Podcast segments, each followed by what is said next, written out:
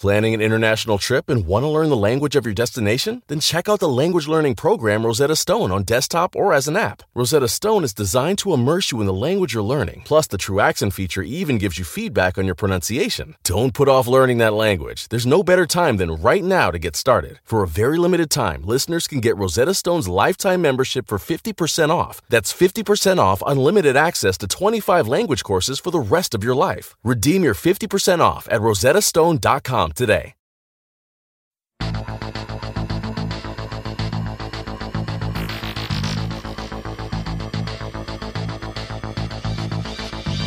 Hi, I'm Dr. Sabrina Stierwalt, and I'm Everyday Einstein, bringing you quick and dirty tips to help you make sense of science. As of December 4th, 2019, 565 people from 41 countries have gone into space. That's it. 565 out of more than 7 billion of us currently on this planet. And that's using the definition of space travel to include any flight over 62 miles or about 100 kilometers. Many of these space travelers are, of course, NASA astronauts. That means they went through a rigorous application and training process. So what exactly does it take to be an astronaut? To be considered for the NASA astronaut program, you must be a U.S. citizen, and dual citizenship is okay. Beyond that, NASA sets three bare minimum requirements for their astronaut application. First, applicants must have a bachelor's degree in engineering, biological or physical science, computer science, or math. Second, you must have three years of related professional experience or a thousand hours of piloting. That professional experience could be teaching or time spent pursuing an advanced degree. And third, you must be able to pass something called the NASA Long Duration Astronaut Physical. As part of that physical, you will have to be able to demonstrate 20/20 vision, although using glasses or having had LASIK surgery in order to do that is okay. And it may surprise you to learn that there are no age requirements for being an astronaut. Of course, you have to be old enough to have met the professional requirements and able to pass the physical. The typical age range spans 26 to 46 years old. Astronaut John Glenn, who made history as the first American to orbit the Earth, returned to space at age 77 as a payload specialist on the Space Shuttle Discovery. Over the nine day mission, he participated in research to test the effects of microgravity on the aging body. There is also no specific body type required to be an astronaut, but you do have to fit in the spacesuit called the extravehicular mobility unit that the astronauts wear to do spacewalks. This may sound obvious, but spacesuits have historically been designed for men. In the 1970s, NASA offered an extra small and small version of the men's suit, but those still didn't account for the different body types many women have, like larger hips and narrower shoulders.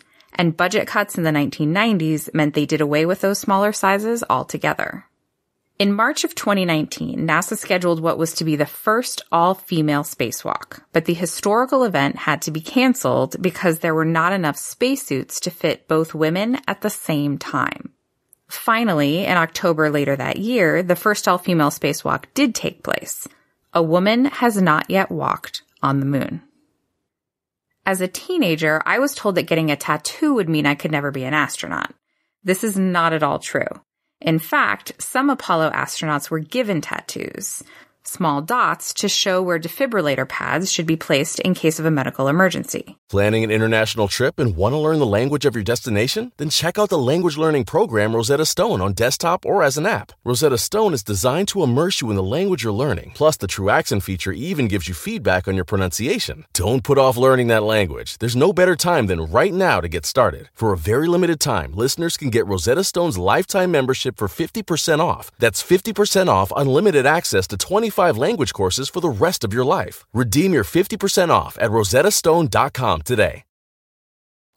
Now, being selected as an astronaut candidate is only the beginning. You will then have to pass extensive physically and intellectually demanding training.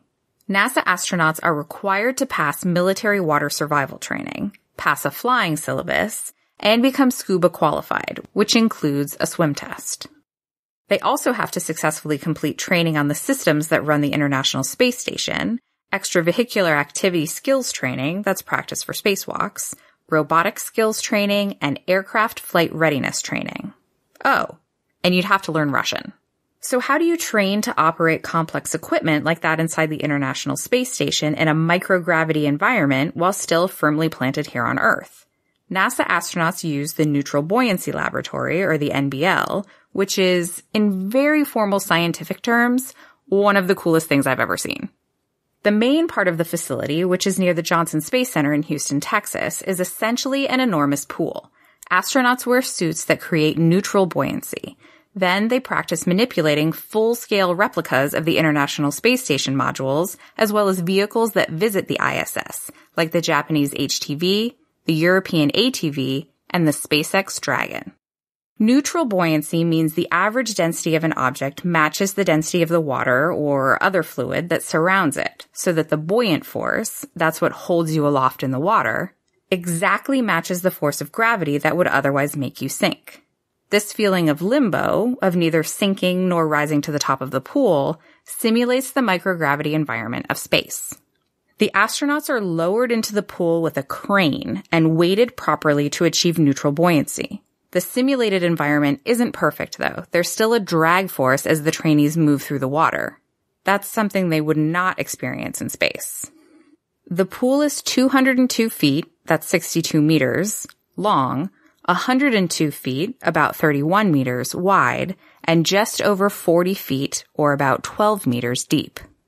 It holds 6.2 million gallons of water. So what does it take to be an astronaut outside of the US? Well, the European Space Agency highlights similar requirements as those from NASA for becoming an astronaut on their website.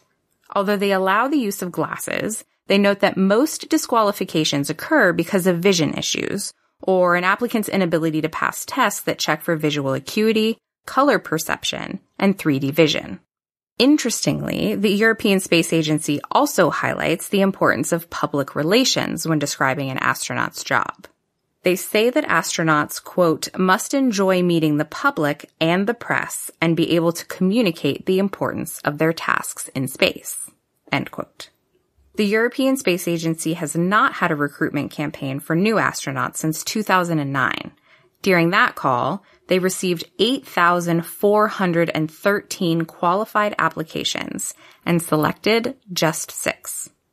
It was harder for me to find the precise requirements to become a cosmonaut, a Russian astronaut, but that's likely because I don't know the right places to look and not that the program is any sort of secret. One article on the process noted that prior to 2012, cosmonauts had only been selected from the Air Force, or from among the engineering groups and other agencies closely linked to the space program.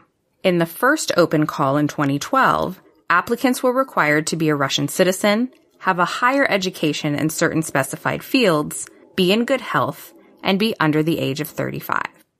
So what are the odds of becoming an astronaut?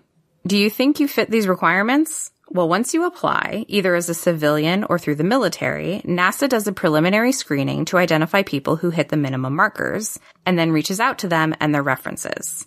Finalists will make it to a further in-person stage, including a week of medical screenings, personal interviews, and orientations. So what are your chances of becoming a U.S. astronaut? Well, NASA held a recruitment campaign in 2015 to 2016 and received what they called a record breaking number of applications with more than 18,300. And from those applications, in 2017, they announced their largest astronaut class so far 12 new recruits. Each group of astronaut recruits has its own name. They've been called things like the Mercury 7, the Flying Escargot, or my favorite, the Scientists. The most recent class has been dubbed the Turtles. We don't know when NASA's next open call for a new astronaut class will be, but given the recent selection of the Turtles, it isn't likely to be for a while. But hey, that means we all have plenty of time to train. Until next time, I'm Dr. Sabrina Stierwalt with Everyday Einstein's quick and dirty tips for helping you make sense of science. Listen and subscribe on Apple Podcasts, Spotify, and Stitcher, or wherever you get your podcasts.